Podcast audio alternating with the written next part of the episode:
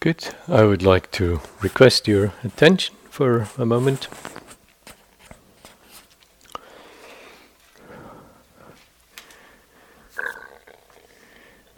This is a little dark, maybe. Would you be able to? N- above me is bright enough, but maybe the hall.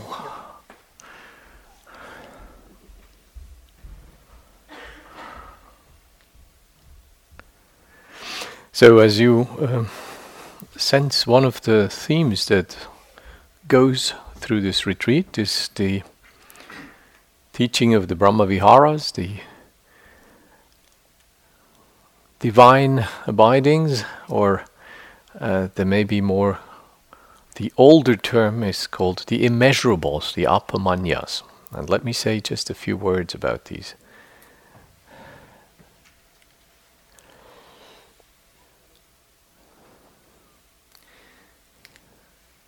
When I began practicing uh, and had growing acquaintance with early Buddhist teachings, it seemed to me that um, Brahma Viharas are things you do when you can't meditate.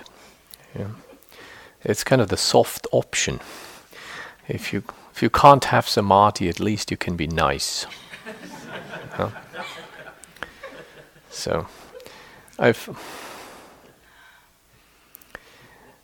I've I've grown a little in my understanding in the thirty intermittent years, and I I've come to understand that these Brahma Viharas are crucial. They're maybe one of the most deficient.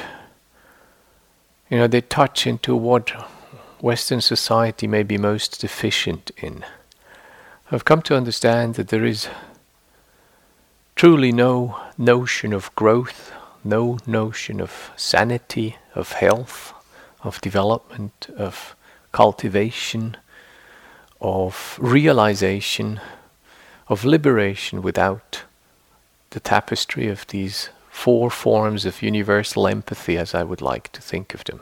Empathy, not just in terms of being able to resonate with others, but empathy also in terms of being able to act. Yeah?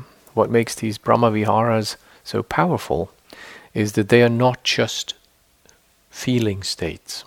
I have an ongoing disagreement generally with psychologists, often well meaning Buddhist psychologists who or Buddhist leaning psychologists who try to sell me these Brahma Viharas as complex emotions. Let me state with the greatest possible conviction these qualities are not emotions, okay? They are a number of things. On one level, on its mo- on their most profound level, they are something like hardwired into your humanity. They are something that you cannot lose. They're not even virtues on that level. They're that which constitute your humanness, your capacity to connect in friendly ways, in compassionate ways, in joyous ways, and that you can connect in relationally in equanimity. Yeah? So be equanimous and yet be connected. All of these qualities are relational qualities. That's maybe important to understand.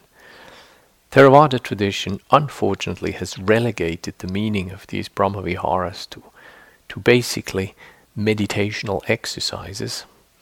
And if you look at the commentaries more closely, you will see that they have been instrumentalized to be samatha objects. Obviously, the living tradition has had enough wisdom to counteract that, so they, they have never quite been lost on the other levels. Um, so let me say the very opposite end of the spectrum of the one level I just mentioned as unlosable qualities of your heart. The opposite end of the spectrum is a completely awakened mind. These Brahmaviharas are how we, we how you should expect an awakened being to behave. You know. Friendly, compassionately, capable of experiencing joy, and uh, in a related manner equanimous. So if you meet people who claim to be enlightened, that's how they're supposed to be behaving. Yeah?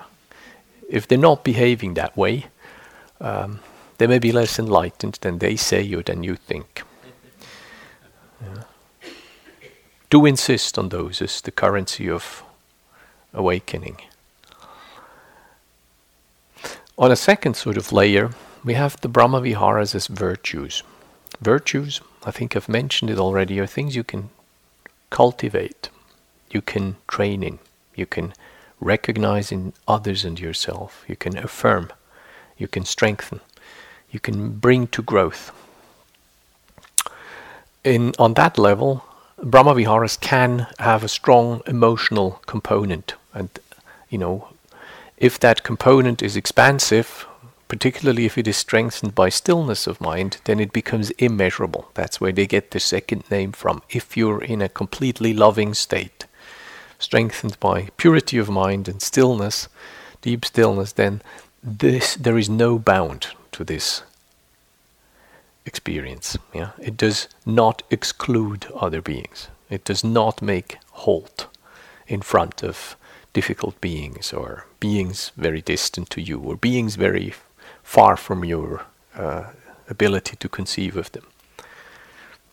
So, on that second level, Brahma Viharas are basically the recommended abodes for the human park, yeah, for the human national park. This is what we are encouraged to spend time in. We're encouraged to spend time in friendliness with each other, to spend time in caring compassion with each other, to spend time joyously appreciating each other's successes and celebrating each other's progress and goodness. And finally, to be in that most delicate of balance that is equanimity, upekkha, the capacity to care and connect with others and yet let the other be in his or her otherness intact Yeah? to not insist that I make sense of you only in my terms, to let you be intact and complete in your very difference. I don't insist on making sense of you only within my own value judgments, within my own concepts, within my own patterns of thinking. I'm willing to accept your radical otherness and I'm still connected to you. So on, th- on another level, this is now number f- floor number three. These Brahmaviharas are meditative exercises. That's the one the Theravada tradition has made most famous, uh, quintessentially epitomized in the Visuddhimagga, the path of purity, a big and voluminous uh, 5th century AD commentarial work.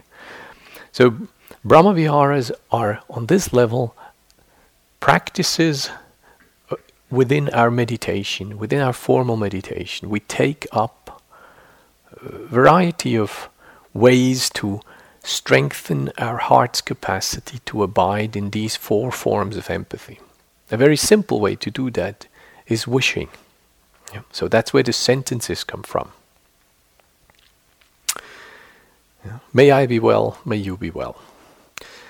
I can enunciate that sentence, and if I keep enunciating that sentence, gradually this will begin to grow on me.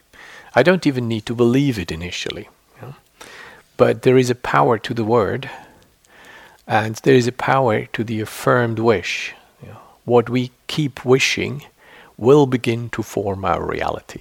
There's nothing that we cannot grow into if we start giving the weight of our intentionality to a wish. That works for the good and for the bad, as you will be very aware of. So, so we have these four layers. Brahma Viharas is that which constitutes our unlosable, inalienable humanity. Maybe forgotten, maybe undeveloped, maybe occluded, but there. You don't even have to work for it. You've got the kit. You know, it's it's in the factory settings. Yeah. and then you have the Brahma Viharas as virtues to be cultivated, to be strengthened, affirmed, admired. deli- delighted in, practiced under heavy weather. Yeah. Then you have the Brahma Viharas as meditative exercises. Then you have the Brahma Viharas as aspects of realization, of a mind free from all defilements, free from all troublement, yeah, free from all that which can preoccupy and delude the mind. But these Brahma Viharas also have um, opposites. The tradition speaks of two enemies on each count. One is the near enemy. The near enemy is lurking right in front of your house. So, where you still feel safe, it just kind of gets you. The far enemy is very, very remote from your home territory and uh, th- threatens where you are, where you are in the periphery of your familiarity. Yeah, so uh, the near enemy generally resembles the very quality you try to practice. So, in the case of metta, the near enemy is greed. Like Metta sees the advantage, the goodness in things and in people. So sees greed the advantage uh, and the goodness in things, although with a slightly different motive. In the case of metta, it is quite selfless and directed to something quite impersonal in the other. In the case of greed, it is um, object of the wish to appropriate. Uh, and depending on your uh, on the particular object you you know you want to own it, eat it, carry it away, uh, ingest it, and, and so forth. Yeah. So the far enemy uh, of metta the, is ill will. It's the very opposite of well wishing and benevolence. It's the wish that things go wrong for the other person. That the other person, it would be better if the other person wasn't here. If you happen to have professional responsibility, you can easily practice that. If you um, have people coming to you, and if you exude the feeling that if things were right, they wouldn't be on your doorstep right now, or they wouldn't write you emails, then this is generally ill will. Yeah, uh, your life will be uh, filled with a sense of burden, and obviously it is highly unpleasant for the people at the receiving end of your ill will. The same people, if you meet them with benevolence, not just will they feel better and tend generally tend to f- behave better if they feel better because it's dukkha that makes us feel bad but and it's it's usually the ones that experience dukkha that will produce dukkha for others yeah?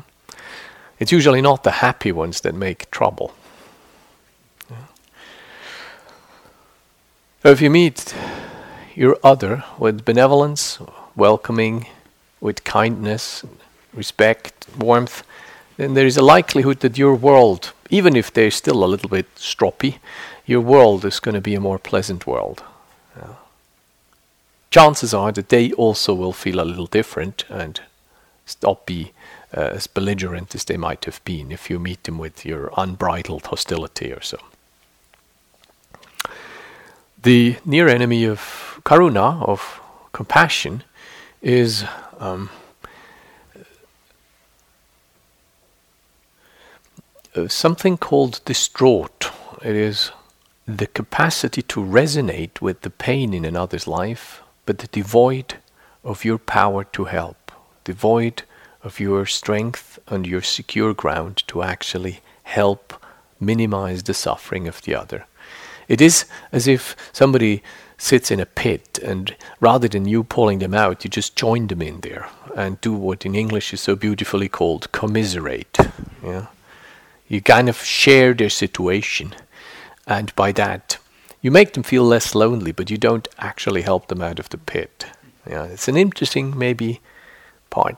The um, Bodhisattva of compassion in Buddhist, particularly in Tibetan iconography, uh, does not just have uh, the flower, uh, the, the lotus, and uh, the the the rosary. It also, uh, you know, wields a few other tools, hatchet, bow and arrow, and a few things. This, this guy can do things. Okay, Um, by the way, in um, at least grammatically, this character is masculine. You know, Avalokiteshvara in its grammatically masculine form is a, interestingly enough, it's a male. Uh, it's in a it's it's a male force, while the wisdom aspect is female. It's interesting. It's a, in, for those of you who are Catholic, this is maybe a little something to take into account.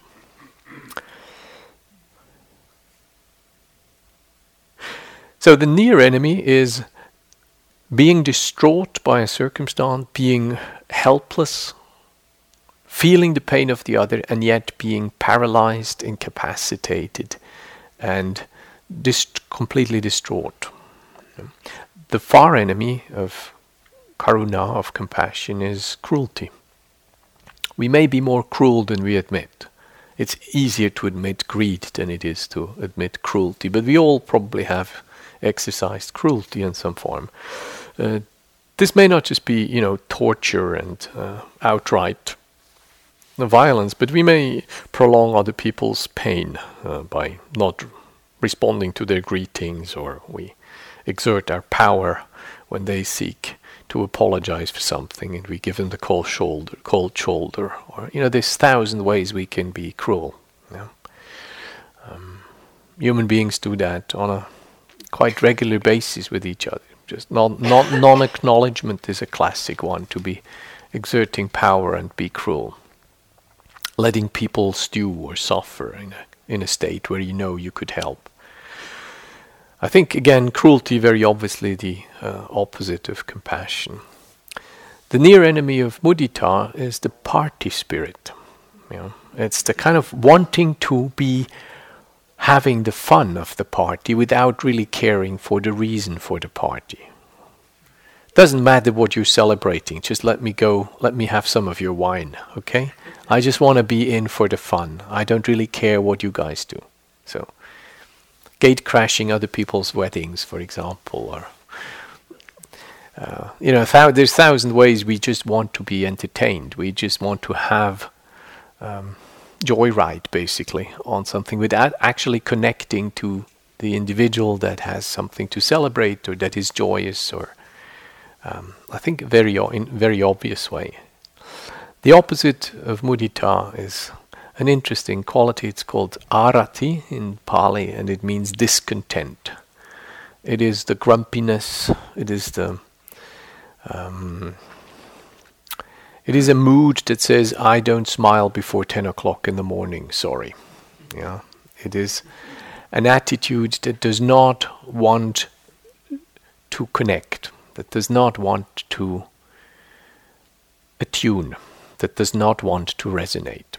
Sometimes we use this to keep power. Yeah, so I don't feel, I don't, I don't smile at your joke because I don't want to take sides with you. I, I want to prove you my independence. Often enough, it's just a habitual attitude of discontent and a focus on the stuff that is not good.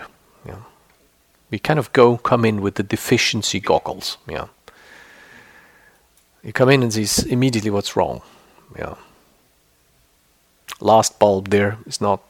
It's too yellow. You know they didn't get enough. They didn't get the right bulb. Nice enough meditation hall, but you know they got to get their lightning strike. You know, light color is important. Does things to your brain waves. Yeah, puts you to sleep if it's the wrong one. No wonder people are sleepy. There and all. wrong, wrong light bulb. You know, paid good money to come here, and now they put me to sleep. Yeah. I thought mindfulness would make people more caring, more circumspect what they do. Now look at this. I'm sitting hour for hour in here and I'm basically being induced into some somnolence, somnolence because some careless guy just from management put in the wrong light bulb. How can you meditate in a place where there is a spider web? You know? Well, you, you know, can come in and see that the mats are not aligned, the color is slightly off. You know, there's this little rattle in the in the pipes here. Do they really need to do the snow blowing when I'm trying to get from third to fourth jhana? You know, is this really this, you know, you kind of come in and there are people, and if you're having this, this, if you have, if you're walking on Arati's arm, okay, the world is a bad place. Yeah. If you flirt with discontent, then nothing is good enough. I suspect that uh, the culture I come from, you know, Swiss are not particularly famous for their exuberance and their uh, overwhelming uh, joyousness. I, you have to judge yourself. I'm sure you have some perceptions who in this country is playing the Swiss role here. So, you know, I suspect that there are parts of your society here that are not very good at instilling uh, exuberant joyousness at each other's presence, for example, or so. Discontent is a powerful number and directly the opposite of the capacity to resonate. Um, the direct enemy or the near enemy of upekkha is indifference. Very treacherous enemy, very successful. Yeah. Indifference means I'm equanimous minus the relational aspect, you know. I feel equanimous because I don't care about you. Because it doesn't matter whether you're well, whether you're in pain. I'm just so good on my own. I'm just so damn independent. I don't have to feel for you, you know. So I can just be happily content and equanimous because I simply don't get you. I'm not interested in you. I don't feel you. I don't feel the need to turn to you or take into account how you are. Um, you know, my banana tough luck for you. So this is, um, I think, very common. We have now electronic support in this. We can just um, happily abdicate our social relations and stay indoors, play with our appliances, and uh, feel connected to our respective accounts and our online personas, and um, may not know what's going on with the neighbor we share a floor with, for example. So, indifference, I think, is an issue where almost everywhere I go. The other day, um, news a town 100 kilometers from where I live. Um, there's a man in a bank counter, you know, one of these, I don't know how it works here, but uh, when the bank is closed, you can still get in and go to the machines if you have the right sort of card. So you get in there. Obviously, you're in there, you can do whatever you need to do on these machines, and you're on camera. Everybody knows that. And there's a man collapsing there on the floor and then you see on that camera later on four people walking over that man, lying helpless on the floor, doing their bank business and leaving the room without helping. Is the fifth person actually bent over and realized that this person had a life threatening health emergency going on and actually calling for help. So and I'm horrified at living in a country where four people are willing to step over a man lying down in a so this is indifference. Yeah. Maybe tinged with a little fear or a little embarrassment or, you know, but basically the indifference wins. Um, and I would be surprised if this is not also a, a theme in this society. I would expect that we all have mistrust and complexities in our life that make us busy or that make us not pay attention to each other in ways that um, I guess you would like not to live in a place where people step over your helpless body when you're collapsing and actually take care of you. I would like to live in such a place where this where I could count on this, that if I keel over that some of you come up here and think this isn't just a profound teaching of Akincano, he's giving us he's giving us his last Shambhala number or so. He's actually, you know, in need. The far enemy of upekkha is what we already know. It's greed and it's ill will. It's that which most threatens our equanimity. If we lean into uh, trying to acquire and appropriate, uh, or if we try to push away and wish things bad and wish things away.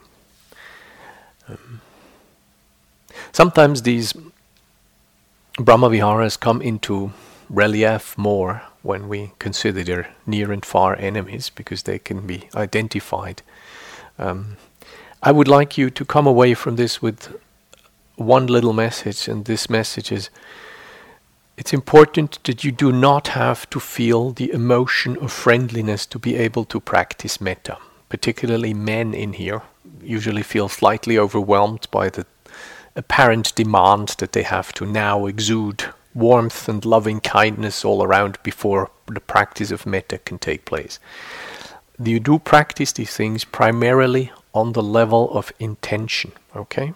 You can have the intention if I c- could be warm and friendly, I would be warm and friendly. Okay, this already is the practice of metta. If you do that, your warmth and friendliness will grow. You can practice metta if you don't feel metta. This is important. In fact, if you don't feel metta, this is precisely the moment where I would recommend you practice metta.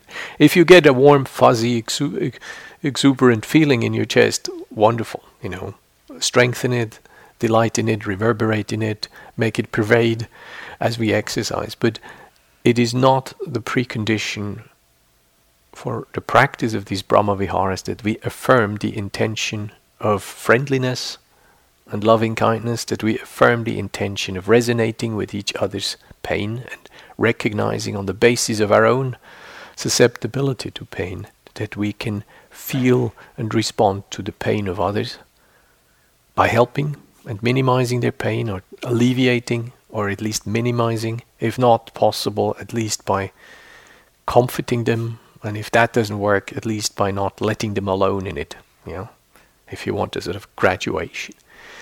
We can do that.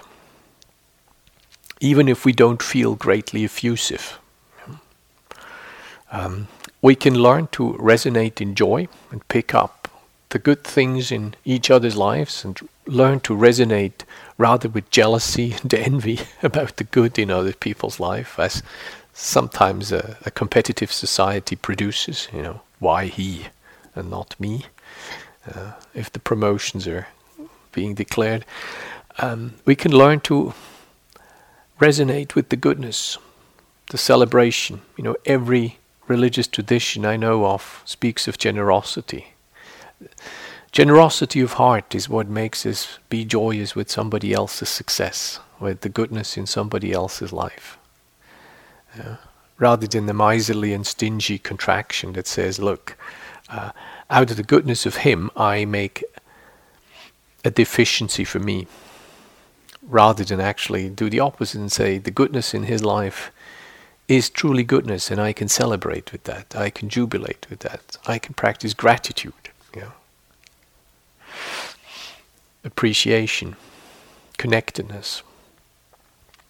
I can learn to be in relationship and let the other be in his otherness intact. Ac- acknowledge boundaries, acknowledge that there is causality at work that I may not have a say in. Yeah? That there are things I may not be able to correct, to may not even be able to ameliorate, and yet I stay connected to this being.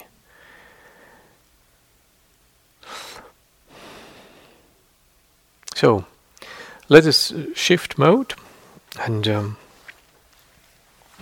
take 10 minutes. And I would like you to just listen to four wonderful sentences. They come from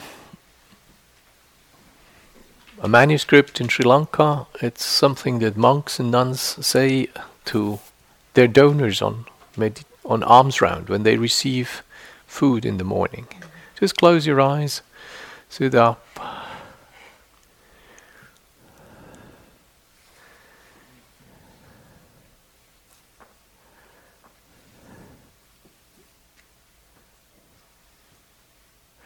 Now, think of somebody whom you care, somebody it is easy to evoke an image of.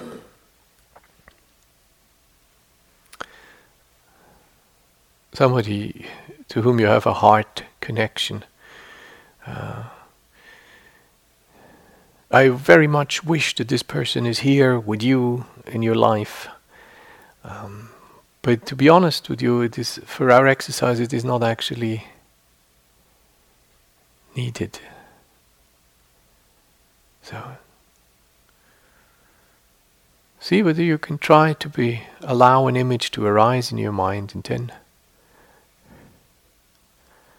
gently say murmur into yourself, breathing in and breathing out. How wonderful you are in your being.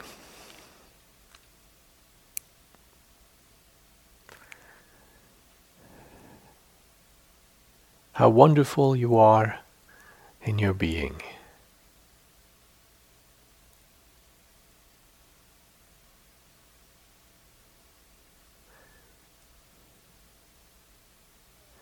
How wonderful you are in your being.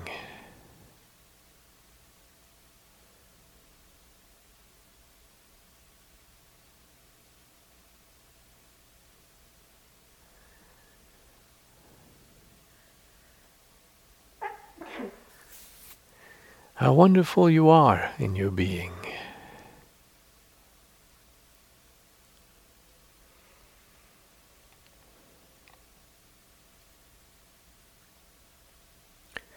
I delight in your presence.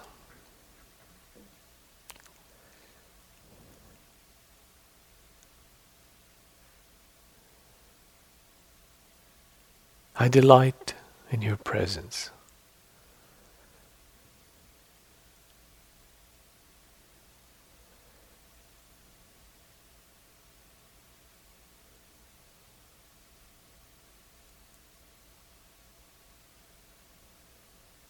I delight in your presence.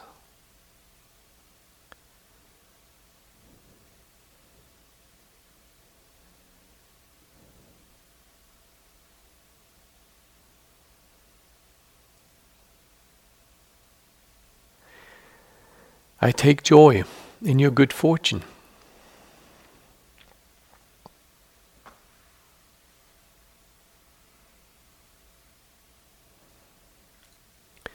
I take joy in your good fortune.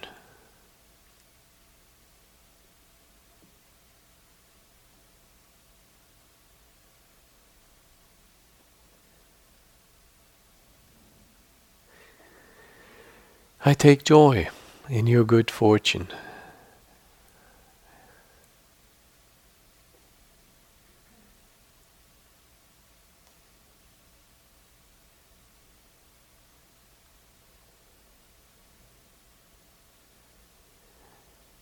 I take joy in your good fortune.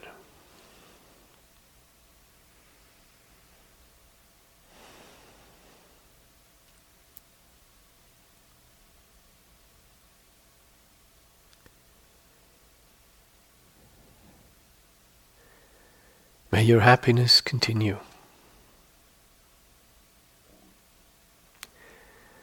May your happiness continue.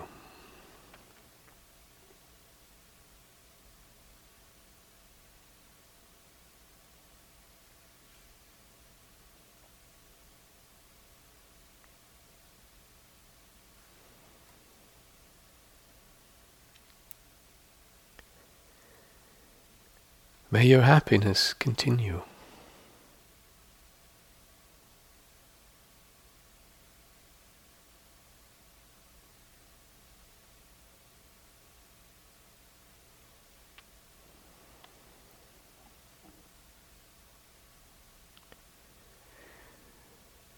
May your happiness continue.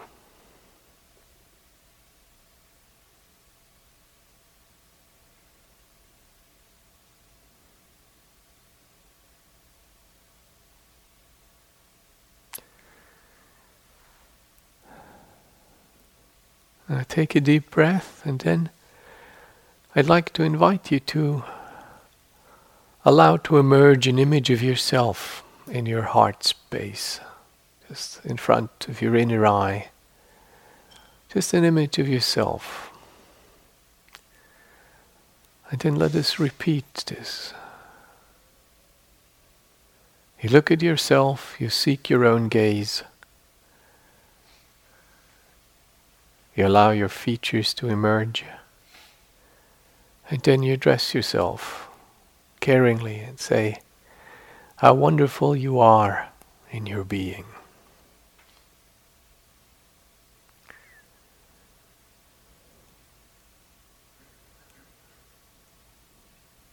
How wonderful you are in your being.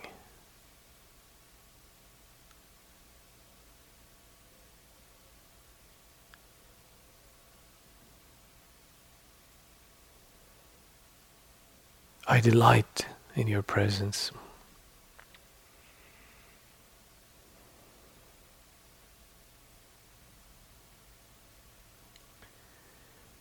I delight in your presence.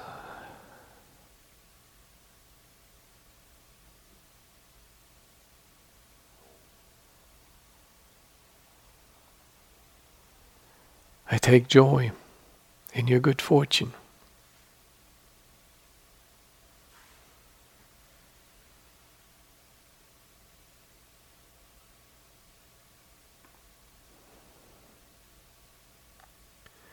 I take joy in your good fortune.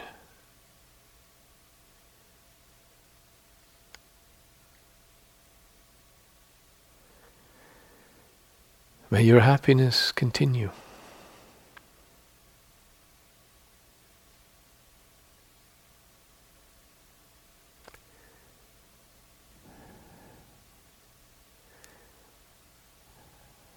May your happiness continue.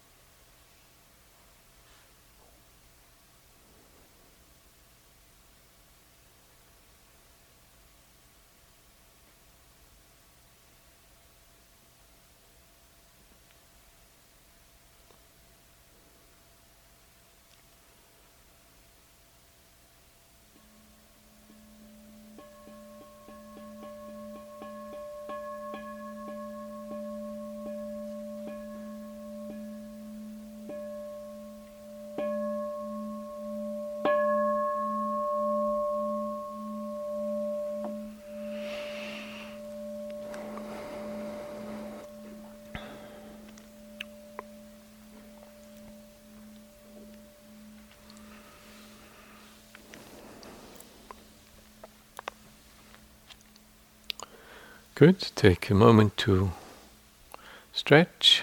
It is. Uh... Thank you for listening. To learn how you can support the teachers and Dharma Seed, please visit dharmaseed.org slash donate.